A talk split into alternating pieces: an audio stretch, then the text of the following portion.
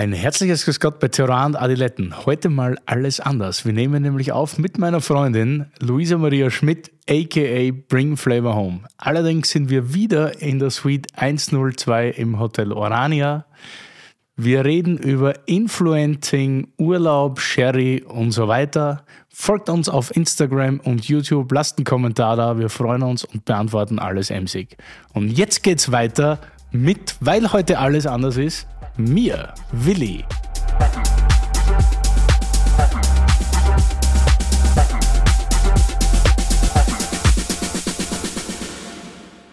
Was geht ab, Willi? Hi, alles gut bei mir eigentlich. Du warst ja auch vor ein paar Wochen im Urlaub, ne? Ja, ich bin total häufig im Urlaub in letzter Zeit. Beziehungsweise geil. reden wir im Podcast immer über den Urlaub. ja, Die Leute glauben, wir arbeiten gar nicht. Das ist alles nur Taktik. Aber wir haben uns ja so ein bisschen abgewechselt mit Urlaub. Ich war im Urlaub, dann bin ich gekommen, haben ein bisschen aufgenommen, dann bist du wieder im Urlaub, ne? Ja, das stimmt. Und ey, mein Urlaub war echt überchillig und ich habe den direkt mal eingeläutet mit einem geilen Dinner im Eckert in Grenzach. Das ist nämlich zwei Dörfer weiter von dem Dorf, wo ich aufgewachsen bin. Und, Und wo ist das, das, überhaupt? In Grenzach. Ja, wo ist Grenzach? Das ist an ich der Schweizer Grenze, zehn Kilometer von Basel, direkt da unten. Ich sage immer, wo der Rhein sich kniet. Frankreich, Schweiz, Deutschland, da unten, Basel. Mhm. Und äh, Nikolai Wiedmer ist da Koch, Shoutout, richtig nicer Dude. Und da haben wir gut gegessen. Und die Sommelier hat unseren Podcast gehört. Das fand ich richtig crazy, Digga. Das war richtig nice. Und fand ihn gut, ne, oder? Doch, die hat den, die hat den richtig gefeiert. Und ähm, die hat dann auch gehört, dass ich mal gesagt habe, ich würde gerne, wenn ich Wein mache, da in Grenzach am Hornfelsen was machen. Und dann hat die mir tatsächlich einen Wein, ich glaube einen Spätburgunder, ich lehne mich jetzt nicht so arg aus dem Fenster, ich sag mal einen Wein, einen roten, vom Grenzacher Hornfelsen äh, serviert. Und der war phänomenal. Also das war krass. Shoutout nochmal ans Eckart Grenzach und ähm, also gleich direkt als du ankamst oder was blind, nee, weil sie wusste, dass nee, du das mal also sie wusste sofort, äh, äh, dass Teruan Adiletten hier in the building ist auf jeden Fall. Das war krass. Atlanta Lehmann war die Sommelier und die hat uns da echt super durch den Abend geführt, hatten eine geile Weinbegleitung und am Ende kam dann dieser Wein hervorgezaubert aus dem Fass, noch nicht mal etikettiert. Die hatte selber ein Etikett dafür geschrieben, also es war phänomenal. War ich dann eigentlich enttäuscht, dass ich nicht gekommen bin? Oder? Nee. Das sagst du jetzt so. Nee, aber den ganzen Abend gewartet, wann kommt ein Willi endlich und hat sich nicht fragen getraut. Dann denkt sie, oh Mann, nur Curly. Ja, auf jeden Fall, ich habe mir gesagt, äh, für Willi musst du dann in die Freundschaft natürlich, so wie du es mir beigebracht hast, habe ich es gesagt. auf jeden Fall wollte ich noch eine Sache erzählen, die mir passiert ist, auch wieder auf dem Rückweg dann nach unserem geilen Italien-Trip und dich auch nach einem Urlaubsfeld fragen, weil es war so, meine Mutter hat mich und meine Freundin, weil ich ja keinen Führerschein habe, dann zum Führerschein, äh, zum Führerschein, zum Bahnhof gefahren. zum Bahnhof gefahren. Und dann waren wir mega spät dran und mussten auf den Zug und sind raus. Ah ja, ciao, Bussi, Bussi, renn, renn, renn.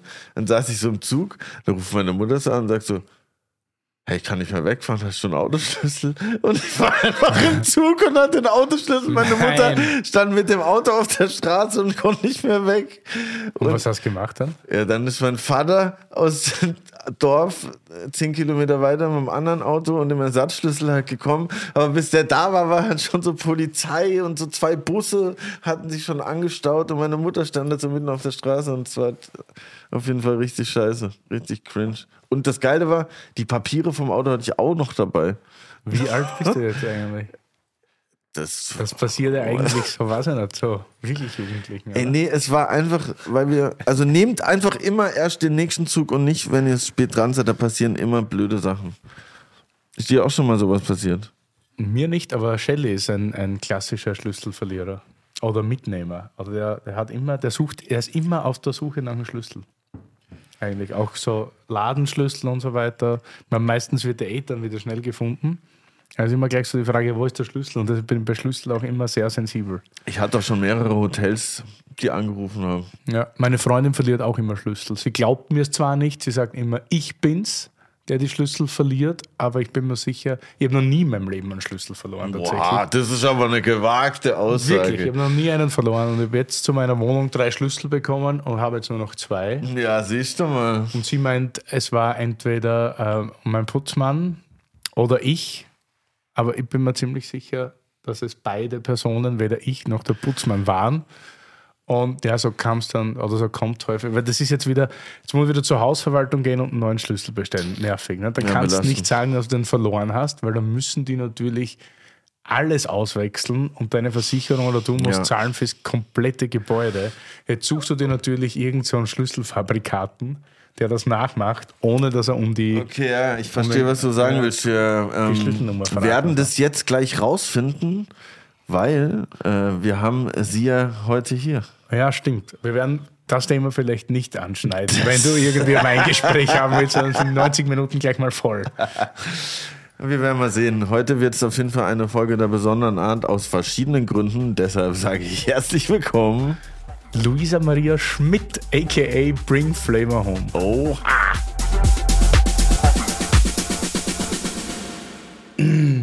Magst du vielleicht heute ein Intro machen können? Ja, was gar keinen Fall. Freundin Du, du machst heute zur, zur Feier des Tages machst du das Intro. Ich mache immer das Intro. Ich weiß, Okay. heute ist ja noch ein besonderer- schön, dass du da bist. Hallo. Hallo. Du wohnst ja jetzt in Berlin. Deshalb haben wir uns gedacht, es wäre hervorragend, heute mit ihrem Podcast aufzunehmen. äh, ja, ich interviewe heute meine Freundin gemeinsam mit Curly. Das wird krass. Eine tolle Situation. Und äh, weil ich ja eh schon viele kenne, ich habe gestern mal überlegt, wen bringt der Podcast jetzt was? Bringt die Lu uns mehr oder bringen wir der Lu mehr? Ich glaube, die Voll bringt uns so weiter, wahrscheinlich oder? mehr wahrscheinlich. Ich glaube auch, ja. Würde ich sagen. Ich will auch sagen. Deshalb herzlich willkommen. Yay. Vielen Für Dank für die welche Einladung. Community ist das jetzt eigentlich? Für welche So, ich wollte mal einfach jetzt hier die Zeit nutzen, damit du dich mal vorstellen kannst. Also, liebe Lu, wo kommst du her? Was machst du? Was hast du gelernt? Und Äh, wo komme ich her? Ich komme aus dem Rheinland, aus dem wunderschönen Siebengebirge, dem Naturpark sozusagen von Bonn. Köln, Bonn, da die Ecke. Ja. Und ähm, bin aufgewachsen in der Gastronomie. Also ich bin ähnlich wie der Willi ein echtes Wirtshauskind tatsächlich. Früher Hotellerie gehabt und dann äh, so ein ganz normales Restaurant, gehobene Küche, aber kein Shishi-Fashi. Und bin dann, wollte eigentlich ursprünglich Sommelier lernen und bin dann aber tatsächlich irgendwie in, nach Geisenheim gerutscht und habe dann da internationale Weinwirtschaft studiert und vorher habe ich in der Produktion gearbeitet. Ja. Also eigentlich das, was, was ein Winzer studiert, wenn ich das richtig. Genau, also du musst jetzt kein Winzer sein, um das zu machen. Also Geisenheim ist im Prinzip die Fachhochschule, also Forschungsanstalt tatsächlich auch, für Weinbau, Gartenbau, Landwirtschaft, Architektur, Getränketechnologie und ähm, seit, ich glaube, 2004 internationale Weinwirtschaft. Und ähm, Genau, also du musst jetzt kein Winzer sein oder sowas, um das machen zu können. Du musst halt lediglich, ich glaube, bei mir war es ein Jahr in der Produktion gearbeitet haben, dass du halt diesen Studiengang machen kannst, also quasi als Zulassungsvoraussetzung. Aber Genau. die Winzer, die hier waren und sagen, sie waren in Geisenheim, die haben das studiert, was Genau, du ja. studiert Also kommt immer drauf an. Es gibt total viele Winzer, die machen eher ähm, Weinwirtschaft internationale und es gibt halt eben super viele, die machen äh, Weinbau Önologie. Kommt halt immer drauf an, wo man den eigenen Schwerpunkt setzt. Ähm, Weinwirtschaft, also die Insel Weinwirtschaft, das, was ich studiert habe, da hast du sowohl auch den Produktionsteil, aber dann so ab dem dritten, vierten Semester spezialisierst du dich dann halt eben auf ähm, vermarktungstechnische Aspekte wie, keine Ahnung, oder auch Produktprofile, sehr viel sensorische Schulungen, keine Ahnung, wie schmeckt, was weiß ich, Grauburgunder aus Deutschland, wie schmeckt Grauburgunder aus Italien. Also das nennt man so Produktprofile beispielsweise und dann halt eben, was Märkte ausmacht, bla bla bla. Also eher so die Vertriebsseite noch mit am Start. Genau, die Vertriebsseite, ja, genau. Jo. Und was ist jetzt der Unterschied zwischen einem, wenn du jetzt Sommelier geworden wärst, wie hätte da deine Ausbildung dann ausgesehen? Im, im Gegensatz dazu? Also dadurch, dass ich in der Gastronomie aufgewachsen bin, dachte ich halt ursprünglich auch, dass ich in der Gastronomie bleibe und dann halt eben tatsächlich Weinkellner mache, also halt eben ähm, Sommelier in der Gastronomie, also das Arbeiten beim Gast, am Gast, ähm, im Restaurant oder im Hotel oder wie auch immer. Du kannst natürlich auch Sommelier sein und äh, dich selbstständig machen wie der Willi oder du kannst auch im Handel arbeiten. Das kommt ja immer darauf an, wo man die eigenen Schwerpunkte setzt. Genau, was du dann schlussendlich mit, dem, mit der Ausbildung machst, bleibt ja dir überlassen. Und bei Sommelier ist es halt eine Zusatzausbildung on top auf der normalischen gastronomischen Ausbildung. Also jetzt beispielsweise, ich hab, hätte Restaurantfachfrau gelernt und hätte dann die Zusatzausbildung Sommelier gemacht. Genau. Und bei mir war es dann halt der Studiengang. Wie bist du auf Wein gekommen eigentlich? Also, wenn man so im Gasthaus aufwächst, gibt es ja viel verschiedene Sachen. Kann man ja auch, naja, man kann ja auch Koch oder einfach Restaurantfachmann oder so. Aber wie kommt man dann so spezifisch auf Geisenheim? Weil es gibt ja auch noch andere, andere Ausbildungen, die man gerne so machen könnte oder machen sollte. Und also ich wäre jetzt nie auf die Idee gekommen, dass ich in Geisenheim studiere. Aber was gibt es denn noch für andere Ausbildungen, die man machen könnte? Ich wüsste keine. Ja, das WSET zum Beispiel, Okay, den? Wine and Spirit Oh. Education, Education Trust. Okay, alles klar. Ja. Das hätte ich bestimmt gemacht. Also ich glaube, ja, du hast, glaube so drei. Das habe ich ja, Ja. gemacht, also natürlich nie fertig. Natürlich nicht. Aber ich habe erfolgreich gestartet 2007 und habe tatsächlich bis auf What? Wait a minute. eine, bei mir war das noch, ja, also bei mir war das noch anders als heute. Heute gibt es noch viel mehr Levels. Aber bei mir war es so, das ging los mit Weinland Österreich, dann waren so internationale Weinländer, das war Unit 1, Unit 2. Und dann gab es nochmal das Diploma, also zur Ausbildung zum Weinakademiker. Und das war damals unterteilt in acht verschiedene Stufen, also acht Units. Und bei mir war zum Beispiel Unit 1 Schreiben von vier Essays. Also da hast du Themen, da gab es immer so einen Pool an Themen. Rotwein Die ist geil, Weißwein ist Einmal geil. im Quartal und dann musstest du eine Arbeit dazu schreiben. Und da warst du in Engländern, das ist nämlich ein, ein, eine englische Institution. Und da ist das Schreiben auch immer ganz wichtig. Also wie du was schreibst, wie lang ist die Einleitung, der Hauptteil. Also du Schluss. schreibst zum Schluss im Prinzip einfach eine Abschlussarbeit und dann hast du dann Diploma. Früher war das tatsächlich Wines in Spirits und jetzt ist es, kannst du aber auch nur Wine machen, also Diploma in Wine. Ja, und halt noch, genau. Und also es waren ja auch dann andere Themen. Also es gab ein Thema extra über Schaumwein, dann war ein Thema Spiritosen, ein Thema versetzte Weine, dann die Unit 3. Wo Ich habe eine kurze Frage, gibt es hier auch was zu trinken oder reden wir nur? Ja, machen wir gleich. Ihr merkt Wo schon. die meisten gescheitert sind, war immer die Unit 3. Das war Weine der Welt. Da bekamst du zwölf Weine blind und du musstest alle einschätzen und benennen. Das war die Prüfung. Ja, und dann gab es zum Beispiel ein Schlagwort, das war immer das Beschissenste. Also ich bin durch die, da gab es ja Pass, Pass with Merit ist so eine Auszeichnung und so. Und ich habe, und da ist das ist die einzige Prüfung, wo äh, praktisch die praktische Prüfung und die theoretische Prüfung nicht zusammenhängen. Also mach- sonst hast du immer einen Praxis- und einen Theorietest und beide zählen gemeinsam. Also das Gewicht ist oft ein bisschen unterschiedlich, aber beide zählen. Und bei dieser zählen beide extra. Also da kannst du durch die praktische durchfliegen und die theoretische schaffen oder eben umgekehrt. Und ich habe die praktische auf Anhieb mit Merit bestanden. Und zur Theorie bin ich dreimal angetreten. Dann habe ich gesagt, ein viertes Mal scheitern wäre zu viel. Und dann habe ich es einfach gelassen. Das war nicht meins. Aber die Praxis ist ja das Wichtigere. Naja, eigentlich ist beides, genau. Also es ist beides wichtig. Ich glaube, du brauchst so ein bisschen wie beim, beim Autofahren auch, du machst einen Führerschein und dann, lern, dann lernst du eigentlich das Fahren. Also in der Praxis, wenn du deinen Führerschein hast. Aber ich glaube, du brauchst halt auch schon ein bisschen theoretisches Grundwissen, um halt verschiedene Zusammenhänge zu verstehen. Ich glaube, das ist ganz wichtig, weil sonst trinkst du was und du verstehst es halt aber nicht. So, und ähm, deswegen glaube ich, ist beides wichtig. In der Kombination ist es dann, glaube ich, äh, genial. Und bei mir war, du hättest auch Weinwirtschaft studieren können in Heilbronn.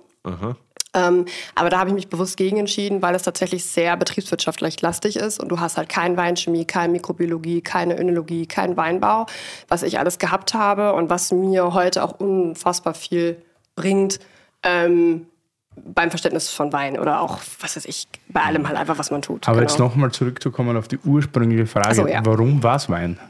Ähm, es war Wein. Also ich fand, also es, es klingt ein bisschen illegal, ne? Aber es war so, ich war 14, glaube ich, und ich habe ja mit 13 oder so angefangen, bei uns hinterm Tresen schon zu arbeiten. Oder wahrscheinlich war ich schon 12 oder 12 oder 13 oder was. Und dann, ähm, ich weiß, wir hatten damals einen Gast, das war ein Stammgast von uns, und der hat immer so Giges getrunken, also große Gewächse. Und ähm, der hat mir dann irgendwie mal, weil ich mich damals schon für irgendwie so ein bisschen für Wein interessiert habe, weil ich das so spannend fand, dass jede Rebsorte anders ist, jede Rebsorte aus dem jeweiligen Land anders schmeckt, etc. pp. Also sehr vielfältig ist das Thema. Hast du mit 13 schon gemerkt? ja, ich fand das irgendwie total spannend. Aha, Ja. das wild auf jeden Fall. Ja, aber da- das ging jetzt nicht ums Saufen, ne? sondern du Ja, hast ja, da klar. ran gerochen und hast dann halt festgestellt, okay, witzig. Beispielsweise total blöd, okay, ein Trollinger riecht anders als ein Spätburgunder. Was ja. Ja. erstmal klar für uns logisch ist, aber ich fand es damals faszinierend, dass das Thema so vielfältig ist und ich wollte immer einen Beruf ausüben, wo ich mit Essen zu tun habe und mit Reisen. Und ich wollte immer einen Beruf ausüben, wo ich überall auf der Welt arbeiten kann. Und ähm, dann hat dieser Gast mir halt so einen Schluck, ich weiß nicht mehr, ich glaube Gräfberg oder ich weiß nicht mehr genau, was das für ein Wein war, hat mir dann ähm, noch so einen Schluck drin gelassen und ähm, ich habe den dann probiert mit 14, meiner, beisammen meiner Eltern, wollte ich dazu sagen. und fand das total, war so, wow, das Klick, boah, total heftig. Und dann habe ich die Aromen benannt und dann habe ich so gesagt, ja, der riecht aber so ein bisschen nach Pfirsich und Karnevals und wie auch immer. Delivery. Danke, Lenny, für meinen Burger. Wunderbaren Appetit. Ja, alles gut. Ich, Ja. Curly ist bereits in der zweiten Folge, wie wir alle. Und weil er heute besonders große Schlucke genommen hat in der ersten Folge, braucht er jetzt einen Burger, um wieder ein bisschen Auf dem. Holztablettchen serviert. sorry. Mama. Ähm, und das, das war es eigentlich. Ich fand es faszinierend und dann ähm, wollte ich ursprünglich Sommelier, wie gesagt, machen und dann aber ähm, äh, hab, ich habe eine hochgradige Fischallergie und ich weiß nicht, heute ist das wahrscheinlich alles anders, aber damals war das so, ja, du kannst ja nicht in der Gastronomie arbeiten und quasi Wein- und Speisegedöns machen, aber eine hochgradige Fischallergie haben. Das funktioniert nicht. Du kannst in dem Sinne kannst keinen Fisch fressen auf gut Deutsch und willst mir jetzt aber erklären, was ich dazu trinken soll. Und dann hat mein Arzt damals gesagt, ich soll einfach höher einsteigen. Und ähm, mein, mein Opa war tatsächlich schon in Geisenheim, aber für Landwirtschaft. Und äh, dann haben wir irgendwie eins und eins zusammengezählt. Und dann ich, war ich 2011 ähm, auf dem Dach der offenen Türe und hat mir das da mal angeguckt. ja, und dann hab, war aber für mich auch ganz schnell klar, okay, das will ich machen, da habe ich Bock drauf. Ja. Bevor wir jetzt weiter auf deine ja. Bindung zum Wein eingehen, frage ich mich, was hier in dem Gläschen drin Alter Curly, du bist so besoffen. Das ist so geil. Es geht. Warte mal. Manchmal ist es schade, dass beim Podcast tatsächlich nur Ton ist und kein Bild, gell? Ja. Ja, die Weine habe heute tatsächlich ich ausgesucht. Oha. In Abstimmung mit mir. In ab, was abgestimmt? Ja, so ein bisschen abgestimmt war es ja. Also ich habe schon eigentlich eine Dramaturgie heute bei den Weinen. Nämlich das eine ist so kennenlernen, nicht? Also, und dann war, war Reisen und Wein trinken eigentlich. Geil. Stimmt. Deshalb haben wir halt Weine, ja, wo wir uns, also der erste ist echt so, wir haben uns ja kennengelernt im schönen Südburgenland. Weine aus eurem Leben eigentlich. Ist die Überschrift. Beide aus unserem Also Leben. bisschen, Part ja. one. Oder Sherry Sherry Lady, keine Ahnung. Eins. Aber wir haben jetzt noch keinen Sherry, sondern einen Welschriesling äh, aus dem Südburgenland. Wir haben uns kennengelernt im Südburgenland beim Herrn Stracker. Äh, aber der Welschriesling heute ist nicht vom Herrn Stracker, weil den kennt mittlerweile eh schon jeder. Wir haben so ein bisschen einen Youngstar heute. Und zwar den Sohn vom Grutzler Reinhold. Äh, Familie Grutzler macht ja seit Ewigkeiten hervorragende Blaufränkisch und immer, wenn es einmal passt, auch einen lustigen Weißwein. Und der Clemens wird im Sommer Praktikant in der Baufreundschaft sein. Oha. ja, Juli, August. Der ist super, schnelle Beinchen. Junge Menschen, schnelle Beinchen. Wir haben eine große Terrasse diesen Sommer.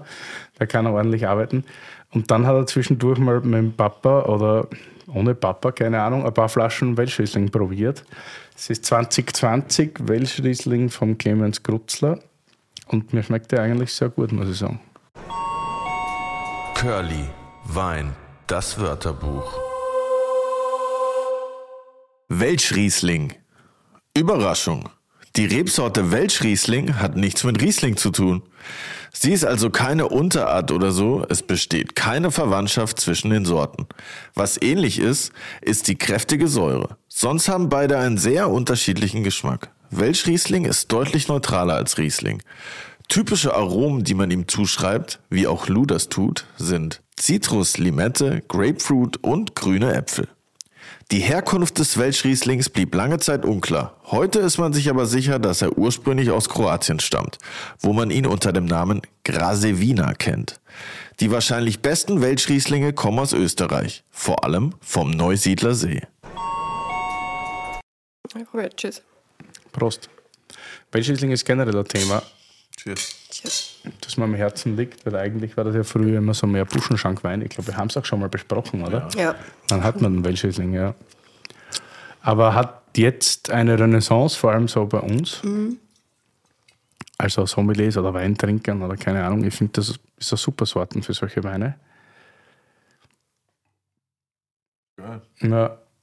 Also ist auch im Holz ausgebaut, hat so ein bisschen, bisschen mehr Druck, aber trotzdem, es ist auch so leicht reduktiv in der Nase, gell? Ja. Glaub schon.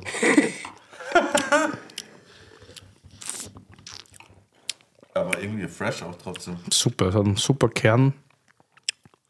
Lang, frisch. Also zu der Bei Pommes weitem jetzt ja. nicht so fett wie die Welschrieslinge vom Rheini, muss man sagen. Nicht? Das ist schon filigraner, leichter.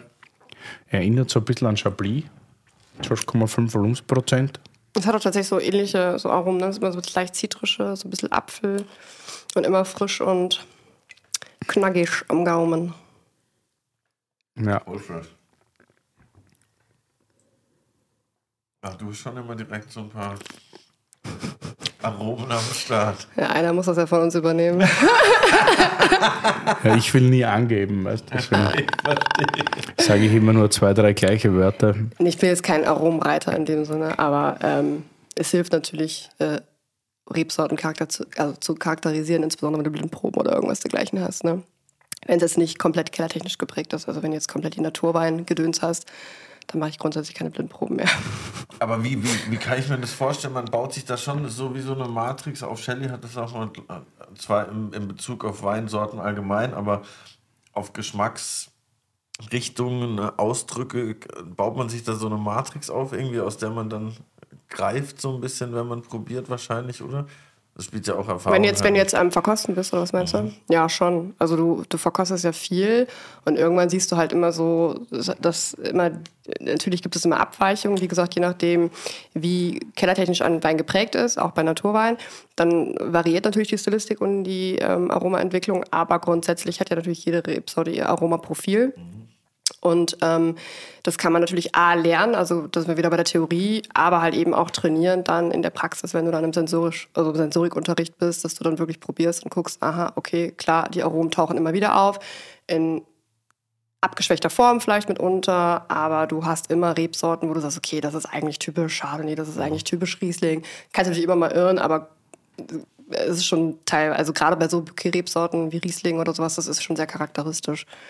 Ja. Sensorikunterricht. klingt- Also da, wird man schon richtig, schult man seinen Gaumen sozusagen. Ja, genau. Ja.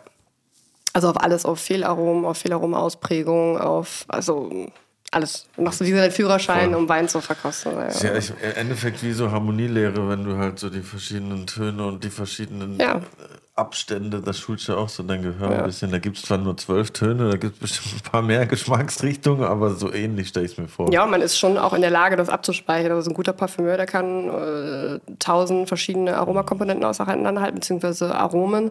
Und ähm, das Problem ist, oder das, was ich auch immer zu meiner Community sage, okay, ähm, weil die dann immer sagen, hey, wie kannst du das benennen? Und das ist ja total fancy und das kann man sich gar nicht vorstellen. Und wie geht das?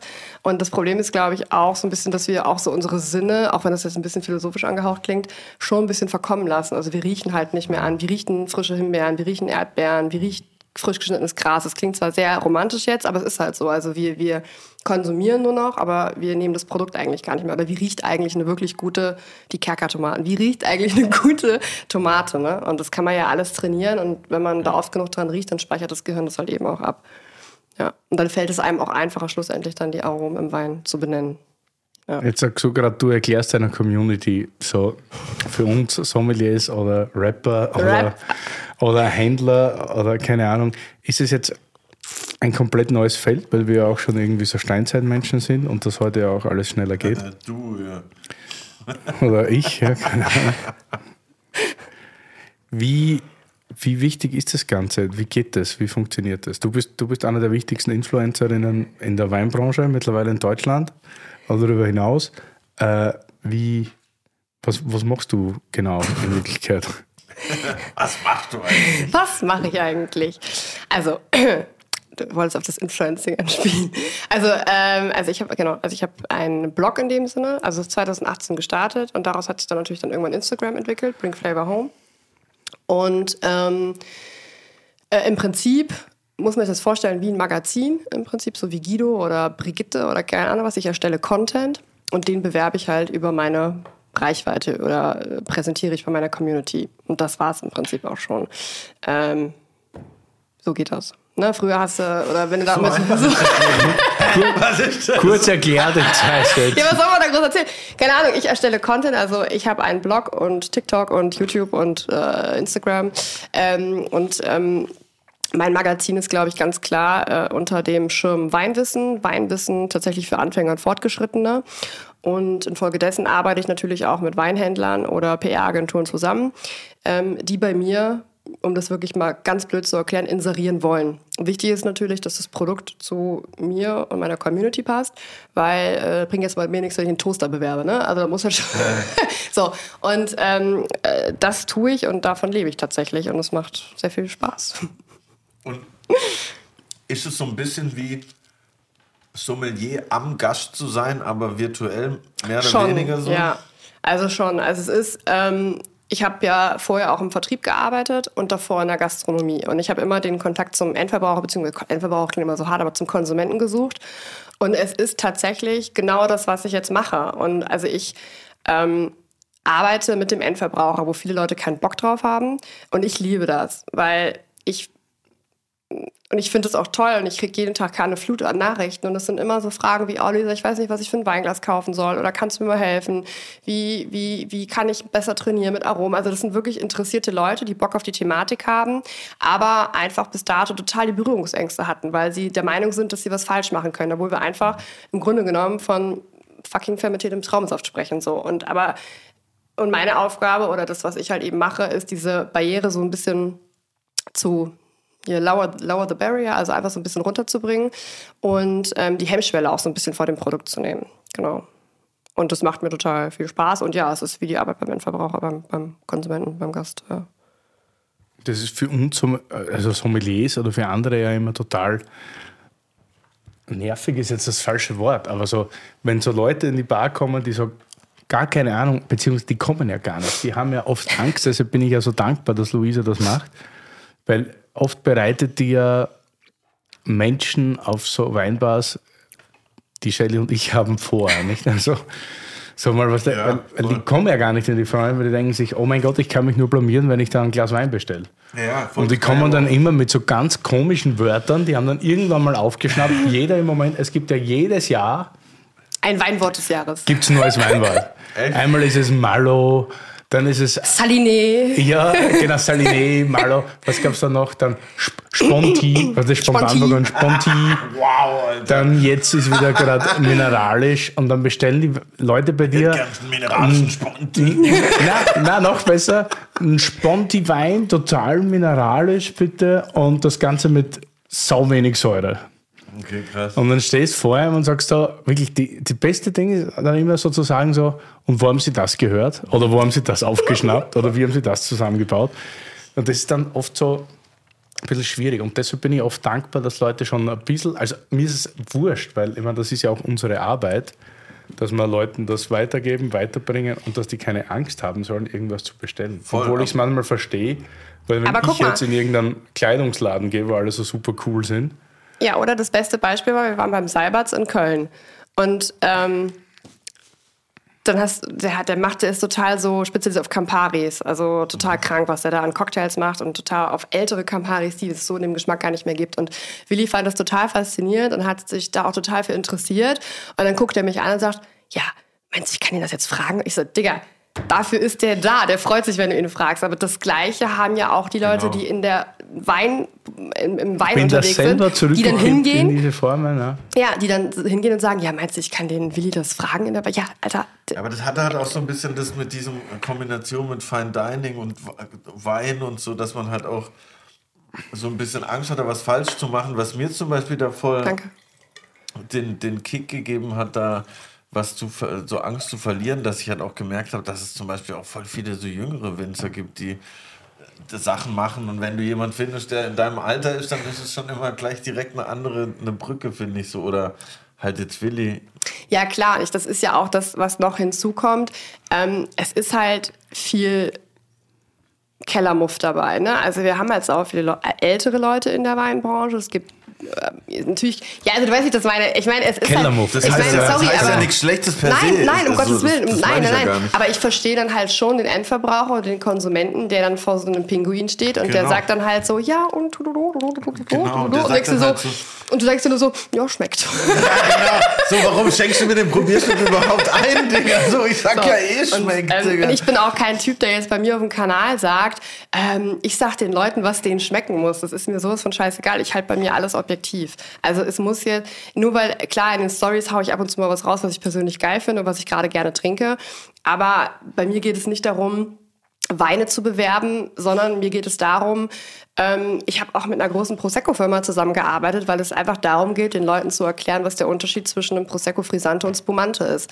Und mir geht es nicht darum zu sagen, ihr müsst jetzt das Produkt kaufen, sondern ich stelle Lehrinhalte zur Verfügung und dafür arbeite ich halt eben natürlich auch mit größeren Firmen zusammen und das erachte ich als völlig legitim. So. Was Aber du damit schlussendlich ja- machst, muss, muss jeder selber wissen. So.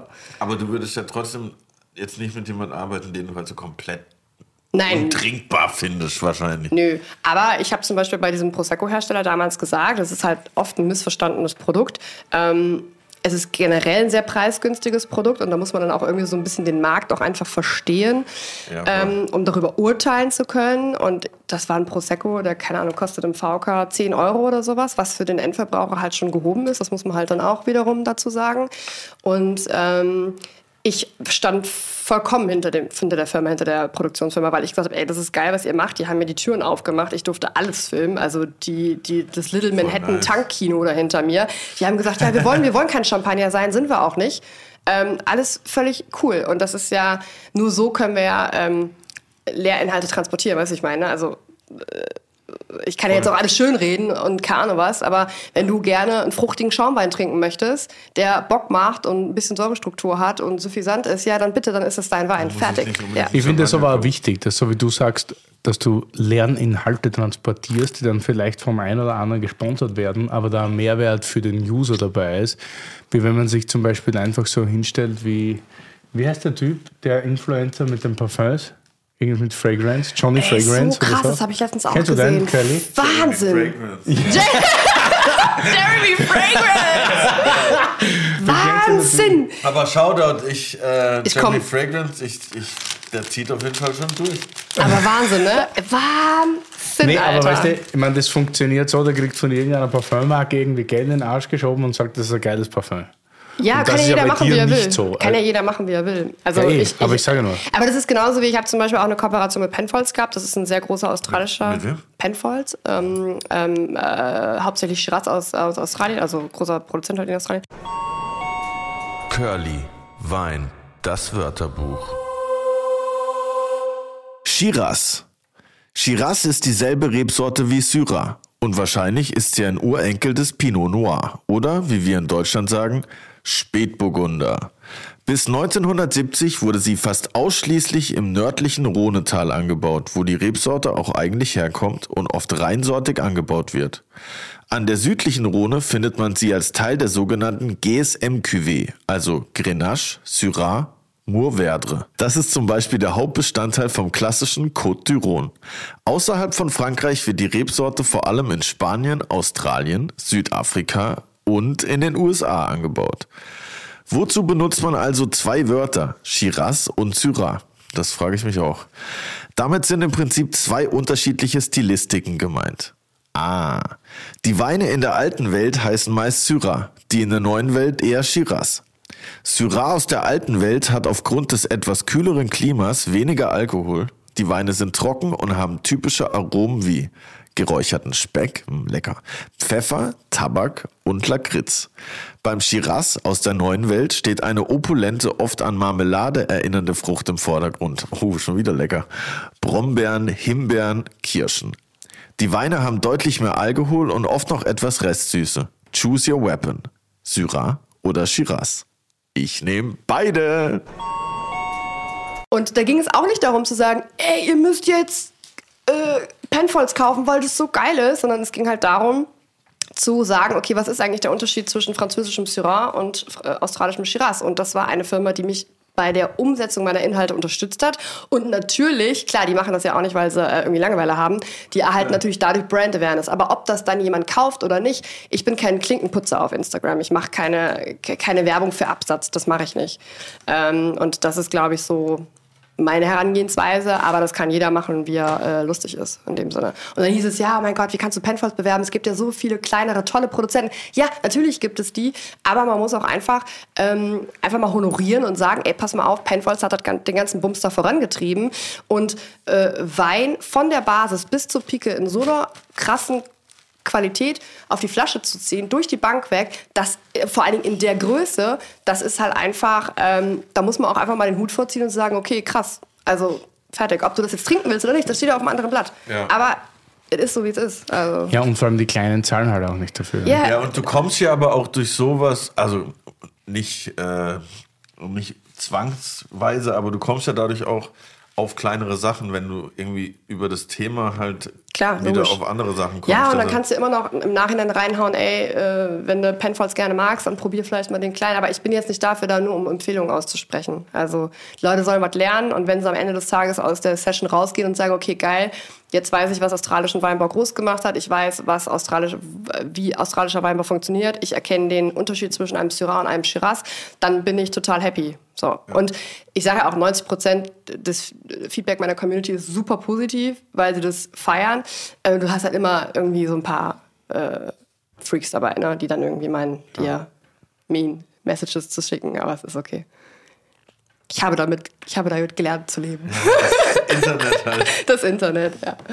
Wenn du Sommelier bist, dann ist bestimmt auch der eine oder andere dabei, der sagt, was war das für ein Wein? Aber halt am Tisch. Ja, ja, klar, logisch, ja, ja klar. Ich meine, äh, hast du immer, ne? Aber du hast natürlich, die äh, Barriere ist, glaube ich, ähm, geringer im Internet, weil du einfach deinen Gegenüber nicht siehst. Ne? Wird es mehr werden? Also nicht bei dir jetzt, aber generell Influencer, weil bei uns in der Branche ist es immer so ein bisschen verrucht oder so, ja, Influencer und bla bla und Shishi. Aber in Wirklichkeit ist es ja schon so, dass die Leute ja heute so gut wie keine Printmedien mehr lesen, beziehungsweise die haben ja schon immer weniger Absatzzahlen und weniger junge Leute interessieren sich auch dafür, also die hängen ja mehr im Netz ab. Ja, klar.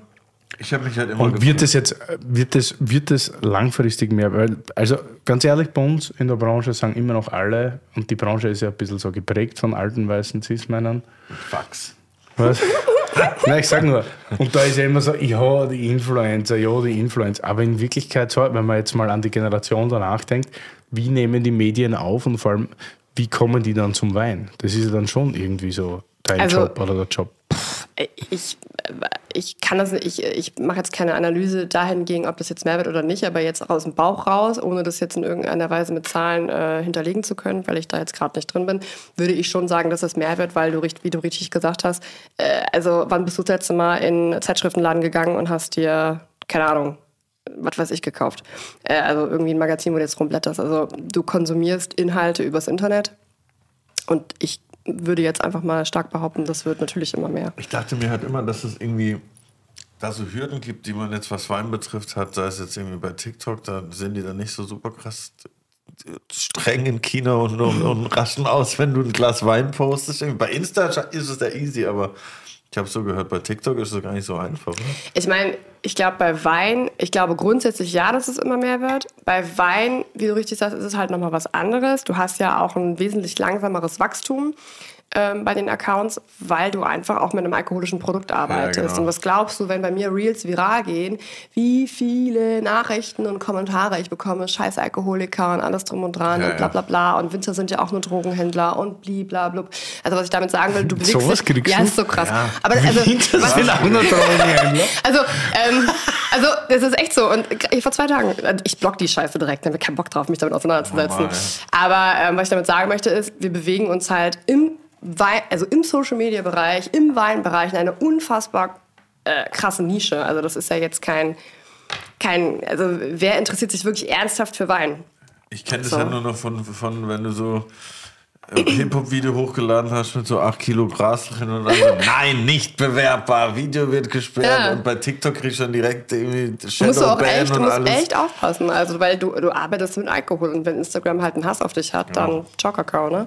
Genau. Also, genau, deshalb muss Das man hat mein, mein ehemaliger Chef von Wein und Co., das war damals äh, ein Riesen, also ist immer noch einer der größten, glaube ich, Weineinzelhändler in Österreich. Und er hat immer gesagt, was für ein geiles Leben. Ich handle mit einem Genussmittel, das in Wirklichkeit keiner braucht. ist es so, braucht keine Sau. Und verdiene mein Leben. Also, also Das ist dann auch mal so geil, wenn schon auf die PR-Agenturen mit dir Spitze getrieben, weil wollen. das kommt ja von der Landwirtschaft und das braucht man dann schon wieder irgendwie. Aber eigentlich. Ja, was heißt, braucht keine Sau. Es ist halt so, Ist ein Genussmittel, du musst halt wissen, was du, wie viel Genuss du brauchst. Ich würde, Ja. ich würde jetzt mal schon behaupten, dass ein gesunder, verstehender Mensch schon auch eine gewisse Portion an Genuss in irgendeiner Weise braucht, sei es jetzt Wein oder Essen oder whatever. Um, um, um die Psyche am Laufen zu so einen halten. dicken Dübel halt, nicht? Ja, ohne Genuss wäre ich bestimmt. Aber es gibt natürlich wenig, wesentlich weniger User auf Instagram, die sich mit den Inhalten identifizieren können, als wenn ich jetzt irgendwie, keine Ahnung, Baufrau durch die Gegend laufe und das nächste, äh, keine Ahnung, was Bottomless Top oder sowas bewerbe. Ich meine, das ist halt was anderes. Ne? Also Ja. auf der anderen Seite hast du natürlich auch da, wobei das jetzt schon wieder ein bisschen zu detailliert wird, hast du natürlich auch bei solchen großen Lifestyle-Accounts auch wesentlich mehr Streuverluste. Ne? Weil du, du bedienst ja Absolut. wirklich sau viele Geschlechter, sau viele Altersgruppen ähm, und und und und und. Bei mir sind es, keine Ahnung, 24.000. Und Davon kommt einfach, also 95 Prozent aus der Dachregion. Das heißt, fast gar kein Streuverlust und ich bediene halt einen Altersbereich, der halt für viele interessant ist, weil es bei mir losgeht von 18 bis 24 und dann ist bei 35 Schluss und danach diese Anzahl, die Ja. dann irgendwie 55, 45 plus ist, die ist verschwindend gering. Also würde ich schon sagen, dass man mit den sozialen Medien ähm, äh, schon Leute erreichen kann, die sich für Wein interessieren. Ja, voll. Weil Ja. Das, du folgst ja dann auch aus einem bestimmten Grund dem Account, weil du halt das Interesse aus Genau, dir heraus hast. ja. Ich, ich sag immer ein bisschen wie, nee, sage ich nicht immer, aber sag ich ab jetzt. In der Schule lernst du so alles, zum Beispiel kriegst du alles, aber wenn du studieren willst und dann sagst du, ich mache jetzt gezielt halt was, dann bist du ja auch anders irgendwie da dran. Und wenn du dann dir folgst, du folgst dir ja aus dem Grund, weil du Wein interessiert bist. Deshalb. Wie- Oder Willi? Was? Ja. Ich habe schon wieder die nächste Frage hier. parat. Krass, Digga. Wie viel Hate kriegst du da im Internet? ich stelle mir das ganz krass vor, weil also ich habe bis jetzt mein zweiter Weinladen quasi oder Weinbar und seitdem es Rezensionen gibt, zu Beginn habe ich tatsächlich schlechter geschlafen. So, heute scheiße ich auf, auf sämtliche Google-Rezensionen und, und Ding-Rezensionen, weil ich denke mir immer, wenn du Gäste an der Theke hast, mit denen du redest, die alle das Lokal happy verlassen, ja, da sind ein paar Prozent dabei, weil du jeden Tag selber drin stehst. Nein, ich sag nur den Unterschied, um das kurze. Und dann, dann denkst du halt, ja gut, wenn da jetzt drei dabei waren von 100, die dann irgendwie einen Scheiß auf Google schreiben müssen oder bewerten müssen, Ja, dann ist das schon kacke. Aber bei dir sind ja, deine ganze Community ist ja mehr oder weniger anonym. Genau. Die verstecken Kenn sich ja nicht. hinter. Kenn genau, du kennst keinen, das kann auch alles Also- irgendwie anders sein. Und deshalb kriegst du wahrscheinlich auch irgendwie mehr, mehr Hate oder mehr Zusagen, keine Ahnung. So, bei, bei uns ist, wenn der Gast zahlt und 10% Trinkgeld gibt, dann weiß ich, er war happy, alles geil. Ja, so. aber ich meine, ich glaube, jegliche Form, ich glaube, man muss immer unterscheiden zwischen Kritik und Hate auf jeden Fall, weil Hate ja meistens immer total, ähm, hat ja gar keine Hand und Fuß in dem Sinne, es ist überhaupt nicht greifbar. Wenn jetzt wirklich Kritik geübt wird, dann kann ich das ja, kann ich das äh, analysieren, reflektieren und eventuell irgendwas verbessern oder auch sagen, okay, leck mich am Arsch. So, ne? Aber äh, bei Hate, Hate ist ja komplett wahllos. Es ist ja komm- es ist nicht greifbar, es kommt von Leuten, die du nicht kennst. Es ist einfach, ja, äh, es ist, wie gesagt, nicht greifbar. Und trotzdem ist es ja so, auch wenn du Kritik bekommst, jetzt zum Beispiel bei dir, es triggert ja trotzdem einen so ein bisschen. Ne? Also es ist ja nicht komplett egal, es triggert. Aber wenn ich jetzt so, also du, wenn du wenn du eine Bewertung bekommst, so wie letztens, dann sagst du ja auch so, hm, guck mal, gerade Bewertung. Und allein, dass du darüber sprichst, es triggert ja schon so ein bisschen. Ne? Und bei mir, ich meine, du kennst mich, ich versuche das schon so wegzuschieben. Und gerade wenn das wirklich komplett behindert ist, dann blocke ich die Person auch sofort. Aber manchmal das kommt ja auch mal auf deine Tagesverfassung an, da hast du dann schon so Momente, wo du denkst, Alter, was ist mit euch eigentlich los? Ne? Wo du, also wo du wirklich auch so ein bisschen, wo, dich das beschäftigt, wo du vielleicht nicht schlafen kannst. Also es ist dann echt nicht gesund mehr. Aber ich muss ganz ehrlich sagen, ich bin mit dem Umgang besser geworden. Denn als ich angefangen habe mit Instagram und das so losging, ähm, da waren mehr Männer bei mir in der Community und es waren mehr ältere Männer in der Community. Und das kann, das lasse ich jetzt einfach mal so stehen. Ich will da jetzt gar nicht irgendwie die Feministenkeule schwingen, ja. Aber es war tatsächlich so, dass ich bekomme Hate grundsätzlich nur von Männern. Ich habe noch Innenkeule. Feministinnenkeule. ich habe noch nie Hate von Frauen bekommen. Und zu dem Zeitpunkt, wie gesagt, sowieso nur Männer. Ähm, und dann hat sich aber irgendwie der Account etabliert oder generell Bring Flavor etabliert und dann hat sich tatsächlich nochmal die Community verändert. Mehr Frauen und jüngere Männer und Frauen. Und dann ist es tatsächlich so ein bisschen abgeflacht mit Hate. Und ähm, habe zu Beginn mir wirklich alles zu Herzen genommen, weil du ja auch die ganze Zeit hinterfragst, war das jetzt richtig, was ich gepostet habe? Hm, äh, das und das Wort, das hätte ich ja vielleicht anders sagen können. Also man hat da schon dann irgendwie so ein bisschen Selbstzweifel. Aber ähm, ist dann zum Schluss, also äh, heute ist es mir eigentlich in 99 Prozent der Fällen egal. Ja. ist auch das Beste. Es sei denn, es ist wirklich, wie gesagt, Kritik, wo ich was mit anfangen kann. Aber äh, heute ist es mir wirklich egal, aber zu Beginn war das schon tough. Oder letztens auch, wo ich dir diesen, diese eine Nachricht weitergeschickt habe, wo ich mir so denke, Alter, Was stand da drin? Ja, was war denn da?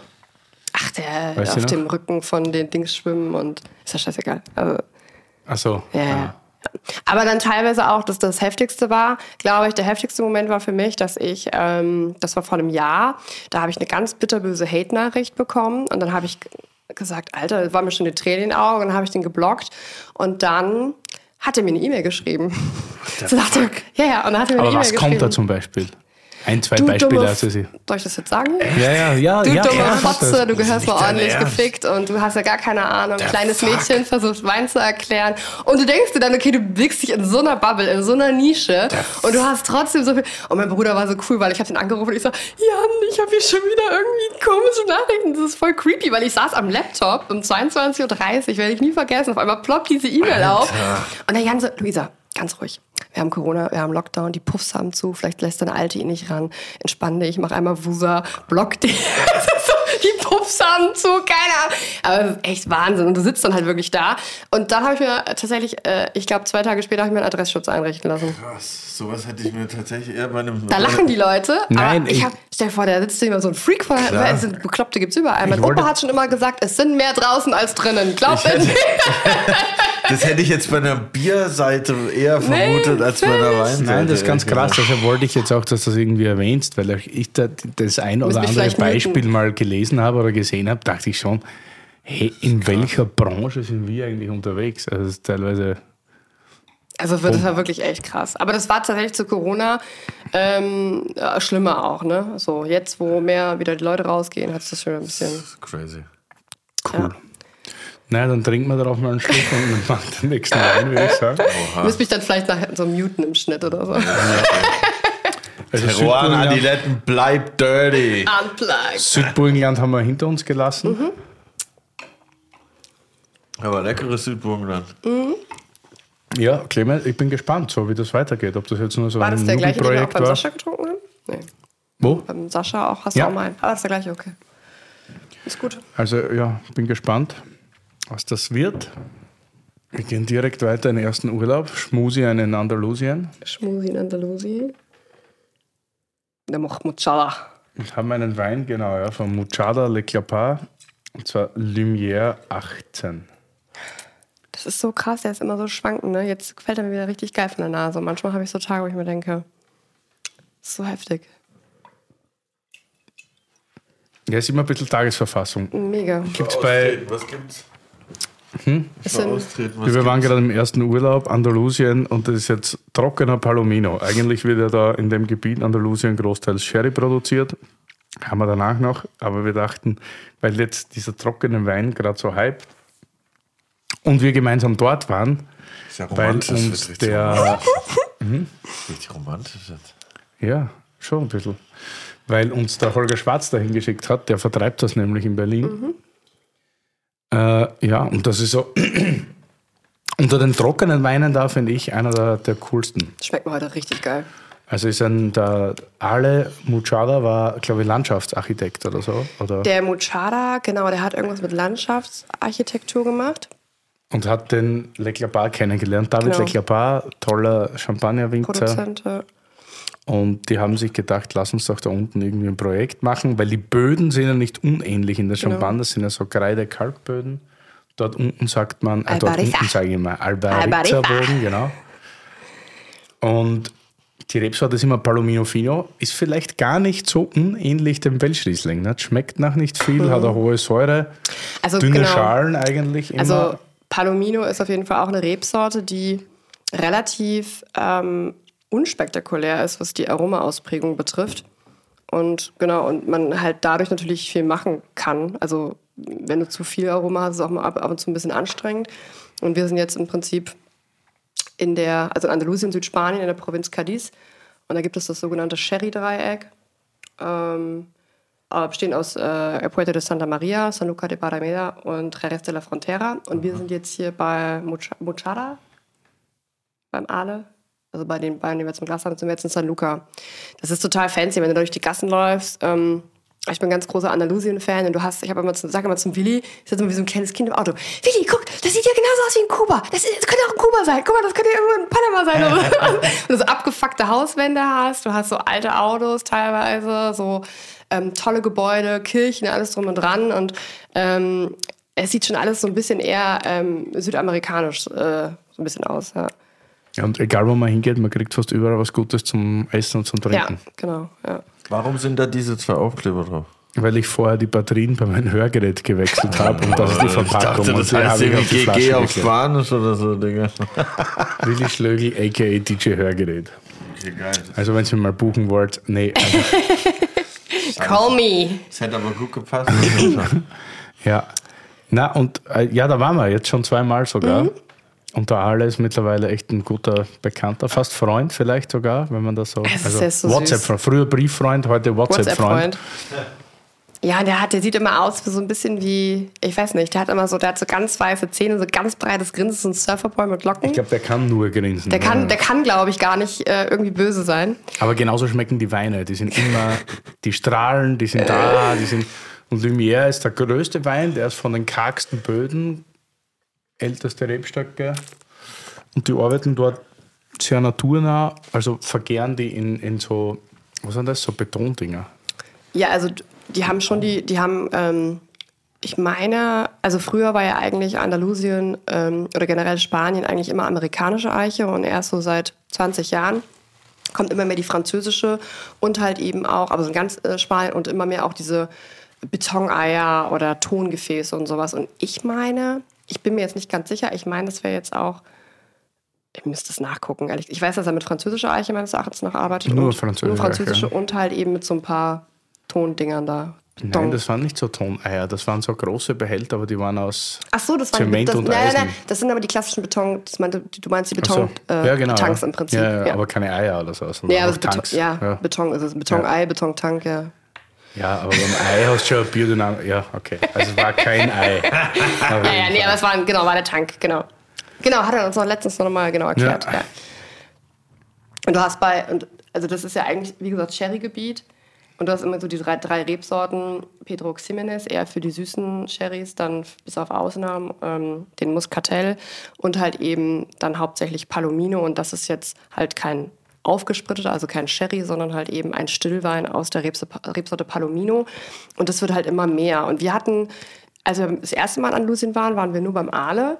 Und wir hatten das gar nicht so also uns bewusst, also wir kannten das, aber wir kannten tatsächlich nur den Palomino, den Stillwein vom Aale.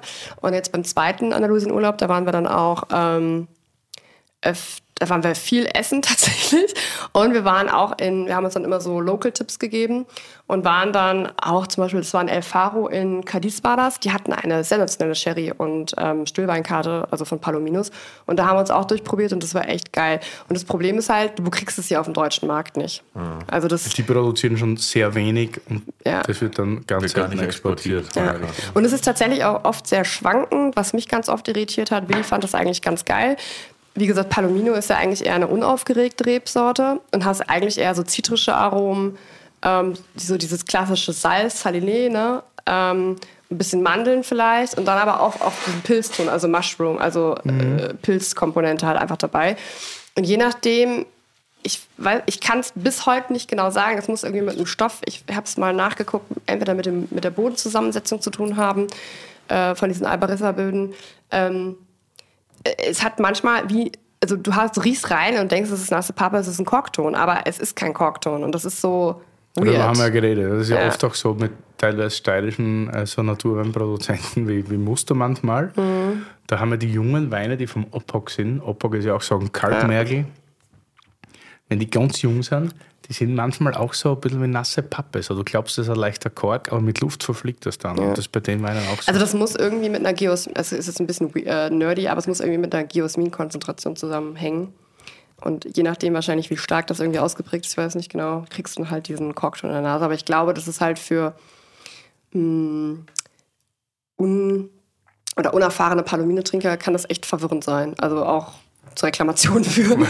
Was ist ein Geosmin? Eine Konzentration von irgendwas in dem. äh, ja, Geosmin ist im Prinzip äh, eine Aromastoffgruppe.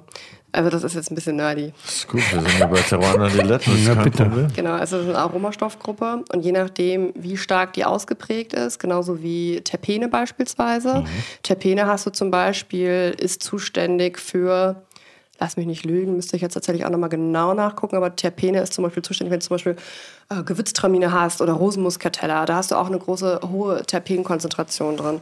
Und ähm, die riecht dann halt wie, keine Ahnung, ähm, was hast du was typisch für Gewürztraminer?